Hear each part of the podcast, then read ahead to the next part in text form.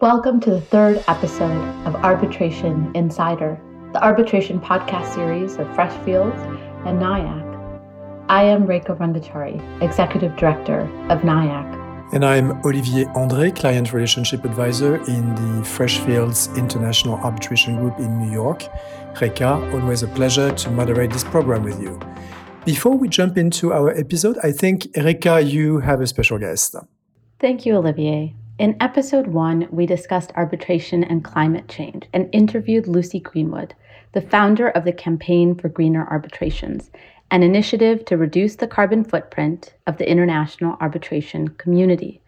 This year, GAR presented the first award for sustainable behavior in collaboration with the campaign at the GAR Awards ceremony on July 1. Our special guest, Noiana Marigo, heads international arbitration in the Americas at Freshfields. Freshfields won the inaugural Green Award. Noiana, welcome. It is a pleasure to have you with us today. And allow me to congratulate you personally as the 2021 recipient of the Minority Corporate Counsel Association's Rainmakers Award. On the Freshfields Award for Sustainable Development, congratulations on the win. I understand Freshfields has an international arbitration green task force. Can you please tell us a bit more about this and the firm's environmental and winning strategy? Thank you, Rekha, and thank you for inviting me to this podcast and for your warm welcome. Let me tell you first that we are absolutely honored to have received this award. It's very close to our hearts. And as you know, Freshfields was nominated to the award because of two of our green initiatives. One was the five year global environmental strategy, and the other one was our green task force. So let me start, if that's okay with you, first with the five year global environmental strategy.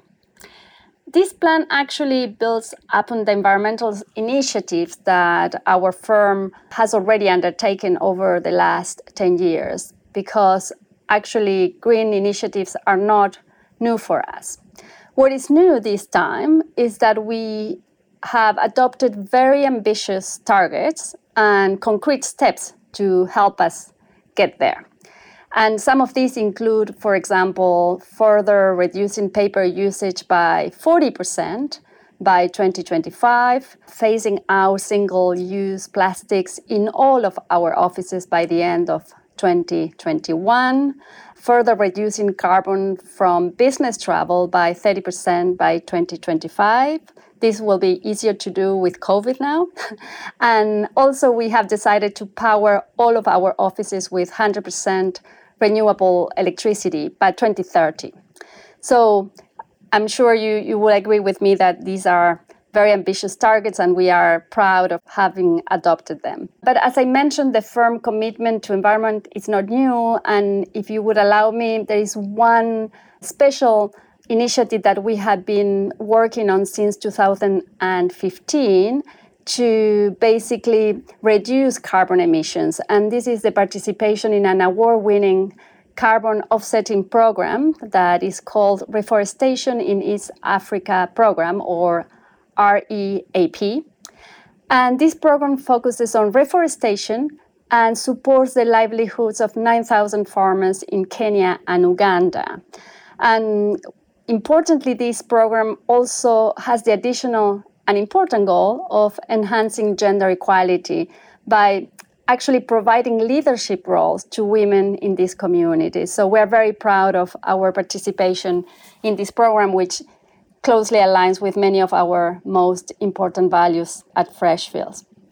And let me now move to the second initiative, which is the Green Task Force. And this was in line with our environmental strategy. We decided to be one of the first firms to sign the Green Pledge of the Campaign for Greener Arbitrations earlier this year.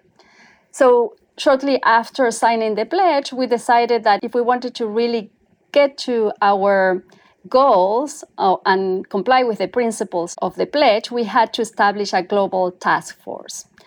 And this task force is today made up of representatives from our international arbitration team all around the world and looks into concrete ways for implementing the principles of the pledge.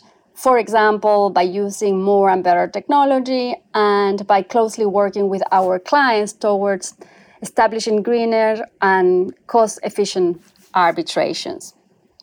As you know, and with this I will finish, Freshfields has played also a significant role in the development of the equal representation in arbitration, which is called the ERA Pledge over the past few years.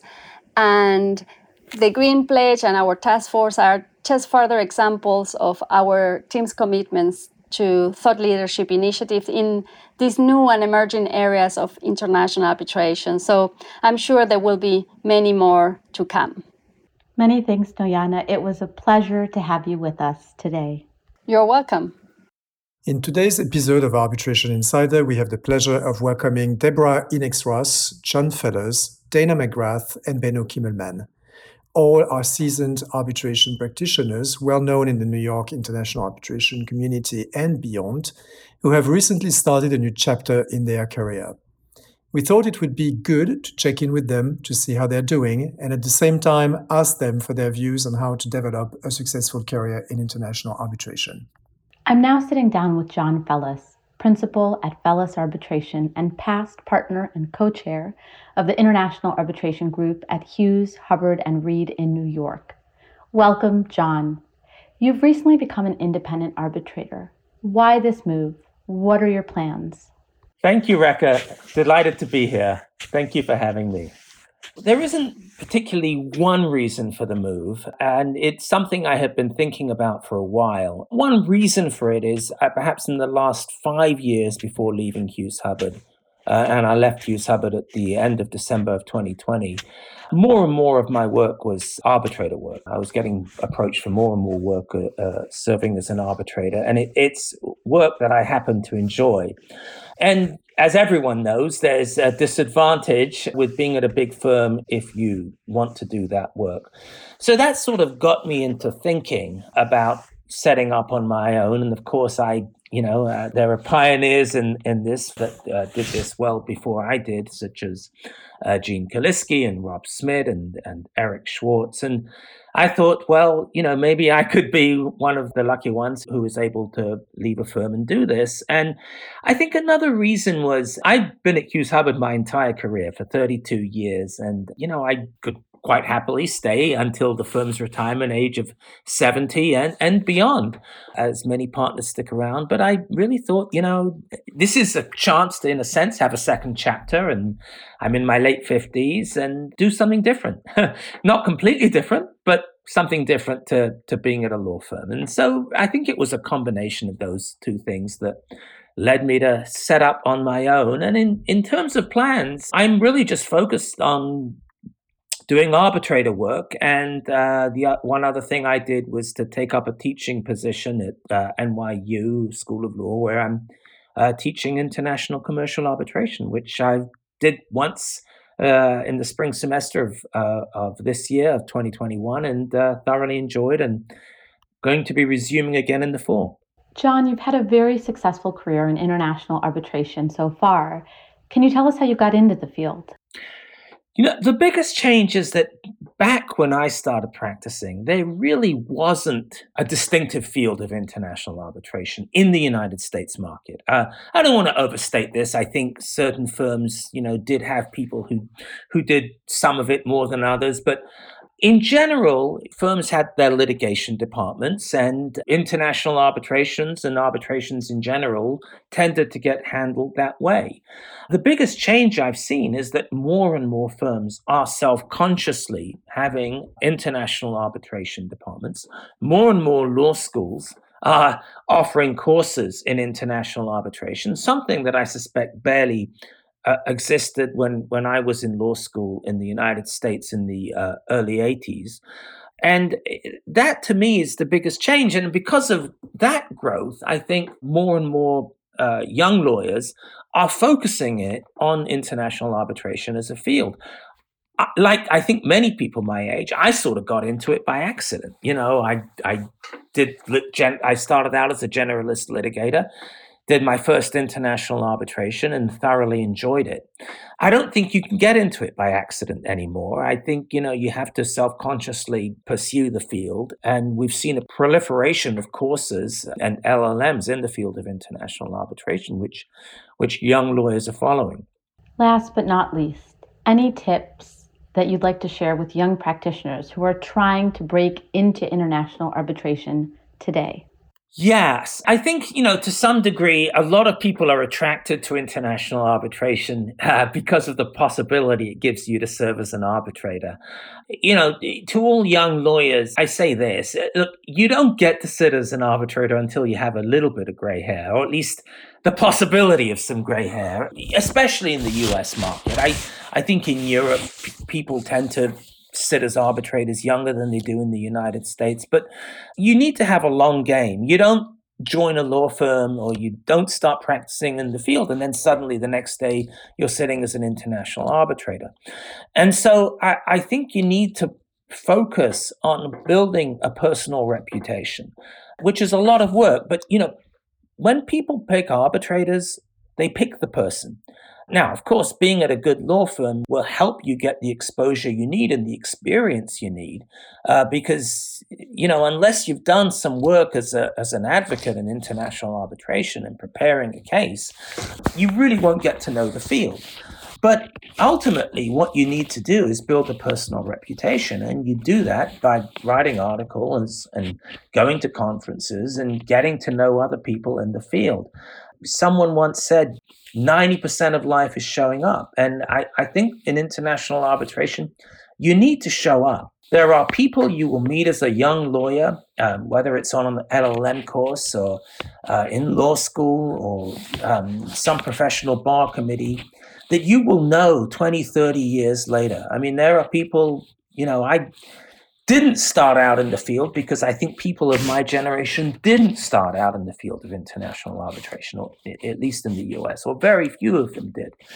But you know, the people I started getting to know as I started to do this work and get go to the conferences um, and uh, uh, and so on are people I still know today. It, it's ultimately a small world, and you need to get in that world and you need to just stick with it and stay in that world because eventually you do that long enough. And, you know, people say international arbitration is a club, but you show up enough, you're part of the club. And, and it really is a lot of it is just showing up and meeting people and making people know that you know what you're talking about. And so speaking at conferences and writing articles is a good way to do it.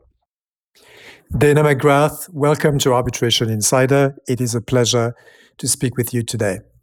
You have more than two decades of international arbitration experience as practitioner at Sullivan and Cromwell, O'Melveny and Myers, Allen and Overy, and as a partner at Sidley in New York. And more recently, you were an investment manager and in-house legal counsel at Omni Bridgeway. You are also known for being a leader in the international arbitration community.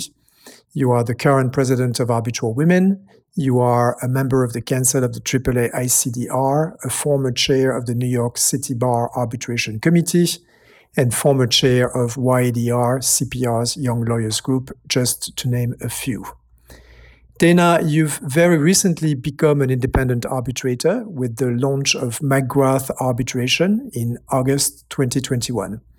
Why did you choose to take this recent step in your international arbitration career, and why now? Well, I chose to do this because I've had several decades of experience in the international arbitration field.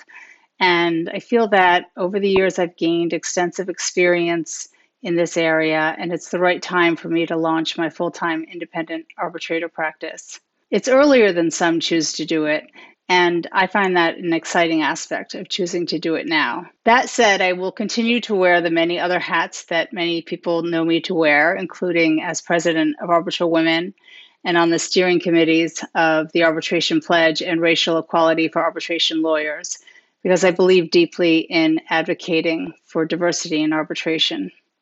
So I will continue to have a lot of different connections with the international arbitration community as I take this step to become an independent arbitrator full time. Dana, we wish you all the best with this new venture. So, you've had a very successful career in international arbitration so far. Can you tell us how you got into the field? I didn't go to law school actually planning to specialize in international arbitration. I got into the field sort of randomly. As a junior associate, I was assigned some research projects for an international arbitration matter. And that led to me learning a great deal about arbitration procedure and doing extensive research on cases under the New York Convention and the UNCITRAL model law on arbitration, none of which I'd ever heard of before, and other legal authorities that were equally unfamiliar to me. And at the time, you know, these research assignments were challenging and, you know, I wondered, what is this field?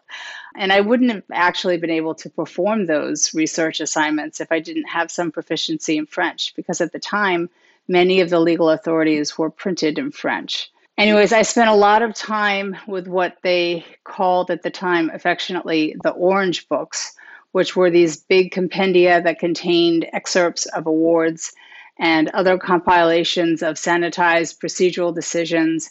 And after performing all of those different research assignments on this one case, I became sort of a guru of how to do this awkward research and was a, a go to in the department for research for arbitration cases going forward. But the fortunate silver lining after I figured out how to do this research was that I realized I loved the field of international arbitration. And um, from then on, I was fortunate to work on many other arbitration matters and never looked back and have been very happy to specialize in international arbitration. Thanks for enlightening us about the Orange Books. Dana, in just a few words, could you tell us what is one of the most significant changes you have seen in international arbitration since you started practicing? And if you could tell your younger self something, what would it be? One of the most significant changes that I have seen in the international arbitration field is the expansion to include more diverse participants. And as I've mentioned earlier, that's an area that's really important to me, given my work for ArbitralWomen and other organizations. And I'm really excited that the arbitration community has finally started to achieve important strides towards gender parity and overall increased diversity. That said, there's obviously more work to be done. And I enjoy working with so many in the field who are committed to trying to move the needle further in this area. In terms of what I would say to my younger self, starting out in law, I would say be open to new opportunities and try to develop a broad professional network. You may not know starting out as a lawyer what you ultimately will want to specialize in. I didn't. I actually thought I wanted to specialize in something totally different. So it's useful to gain broad exposure to different aspects of the practice of law through your network and different roles in practice. As you develop your understanding of what you want to specialize in, Seek out mentors and peer allies in that field. Get involved in organizations active in that area. If you are on a committee, do something meaningful to contribute to that committee. Don't simply attend meetings. If you are proactive, your work will be appreciated and you will be recognized for it. It may be an important door opener to the next steps in your career. Thank you, Dana, for these words of wisdom. It was a pleasure to have you with us today. Deborah Enix Ross joins us now. She is Senior Advisor to the International Dispute Resolution Group and a member of the firm's Diversity and Inclusion Advisory Council. Most recently, Deborah was named President elect of the American Bar Association for 2021 2022. Deborah, welcome. We are delighted to have you. Deborah, welcome. You've had a very successful career in international arbitration. And the first question we would like to ask you is how did you get into the field? Well, first, let me just thank you, Rekha and Olivier, for this kind invitation. It, it's really wonderful to be with you. So, I would say my entry into international arbitration is one that was circular and not linear. I started as a legal services lawyer, and there I was involved in litigation, arbitration, and mediation. And from there, I went to the National Advertising Division of the Better Business Bureau, and finally to the U.S. Council for International Business, which is the American arm of the ICC. Now, each one of those jobs built on each other. So, when I started out as a litigator in, in, legal services, one of the tools we used was arbitration and mediation, and that helped me with my um, Better Business Bureau job, which was to do advertising, be arbitration and mediation of advertising disputes which led to the U.S. Council, which led to some of you know that I was with WIPO, the World Intellectual Property Organization, uh, in Geneva doing arbitration of intellectual property disputes. So you can see the buildup leading to WIPO. And then from WIPO, I returned to the US and have been with Debevoise and Plimpton as the senior advisor in international dispute resolution. So I would say that each bit of experience built on the other. Uh, and that's my circular route to international arbitration. What changes do you foresee in international arbitration in the next decade? Deborah, what's the next big thing, if you can suggest it? So I will answer that question by going backwards for a bit. I remember, uh, as I mentioned, I was with WIPO, and in about 1999, I gave a lecture uh, as part of the Chartered Institute of Arbitrators on online dispute resolution, which did not exist at the time. And almost everyone in the audience said it will never happen, that there were too many problems, uh, mostly security, and who was going to trust sending documents over the internet, and that it was just that no one foresee that being a really big part of international arbitration. And fast forward more than 20 years, and we are not only using the internet, but we're doing hearings by Zoom. So I would say that the next big thing, I am not at all a predictor of the next big thing, but I will say that it's going to be not only how we practice, as in remote hearings and things of that nature, but it'll also be the types of disputes that are the subject of international arbitration, from whether it's business and human rights or climate change or space law. I think that the key is we have to be flexible and we have to be open to the possibility of what we can use international arbitration and how it is really designed, first and foremost, to help our clients resolve their disputes. And so, in whatever way that may be, whatever subject matter that may be, uh, it will be incumbent upon us as the practitioners to be open and to be flexible about what is the next big thing. Deborah, we absolutely don't want to leave you, but here is our third and final question. If you could tell your younger lawyer self something, what would it be? Well, I, it's been it's so quick that we've had this conversation. It feels great, and I will say I hope we'll do it again it's not so much what I would tell my younger lawyer self, it's what I would tell younger lawyers now. And that is to be flexible and to be open. I think that one of the benefits, if there if it could be put that way, of the pandemic is that it has taught us that we need to be creative in thinking about how we practice and also looking for opportunities. And so I would say, I'm going to sum it up in what I would call five tips. And the first is, of course, you must be a good lawyer.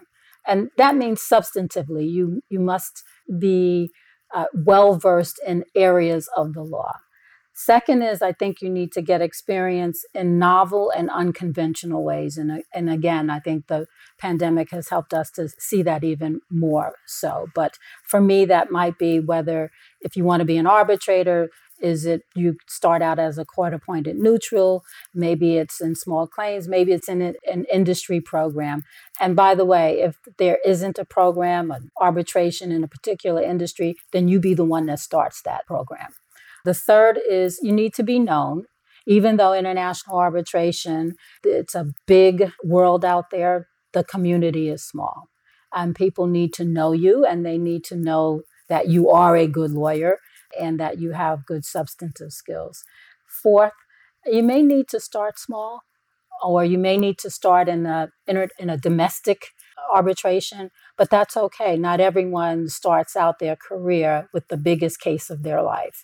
And then fifth, be patient and be persistent. And I think a lot of times we are so determined and so accustomed to getting things right away that we forget that there is some value in being patient and persistent. And even though I said that were five tips, I'm going to add a bonus.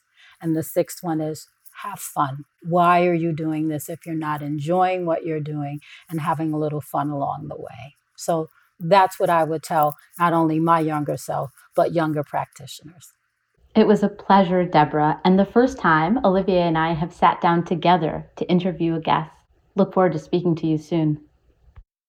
Louis Kimmelman, or Benno, as you are more familiar known in the international arbitration community, it is a pleasure to welcome you today.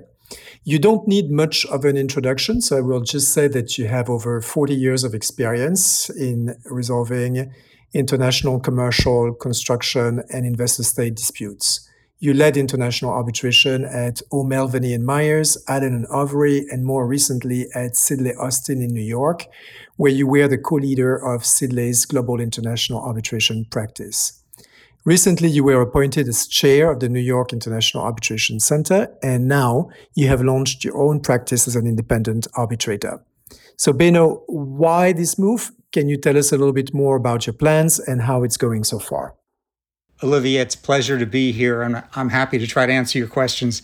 Uh, first, for, for many, many years, I've served as an arbitrator, and my ability to do so has really been limited by the conflicts that my firm had which really prevented me from acting as an arbitrator in many cases. So the, the time seems right to end the conflicts and to be independent and to try to act as an arbitrator as much as I can, in addition to teaching, which I've been doing for many years, and also, as you mentioned, being chair of the uh, of NYIAC, which is very important to me, and I think important to the to the New York arbitration community. Benno, you've had a very successful career in international arbitration. Can you tell us how you got into the field? like with so many other things, Olivier, it's really being at the right place at the right time.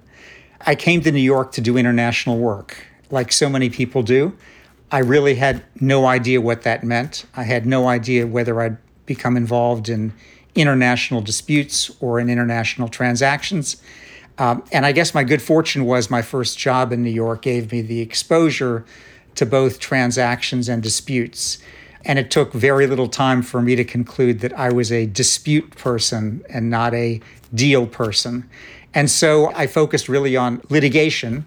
And specifically, I was really attracted to international litigation, meaning representing foreign clients who were sued in US court proceedings and getting involved in issues like long arm jurisdiction and sovereign immunity and discovery outside the United States and the extraterritorial application of US law. And I found those areas really fascinating. And I was really doing this at the right time because at the time I was working on international cases, arbitration and specifically international arbitration became much more common and much more popular. And so I originally had an opportunity to work for a US construction company that had arbitration clauses in all its contracts. And that gave me my first exposure to conducting an arbitration. And from those cases, slowly but surely, I ended up representing foreign parties who were involved in international disputes, based on cross border transactions. And that got me involved in the world of international arbitration. And soon thereafter, I had the opportunity to be appointed as an arbitrator in some domestic arbitrations. And soon after that, I found an opportunity to teach international arbitration at Brooklyn Law School. And one of these opportunities sort of sort of turned into the next opportunity, as is often the case. And it really got me involved in an area that I found fascinating and that I've really enjoyed working in for 40 years. Thank you, Benno. Being at the right place at the right time, the key to your success in international arbitration, together with a lot of hard work, I'm sure. There are many young lawyers who are trying to break into international arbitration. Do you have any tips you could share with them today?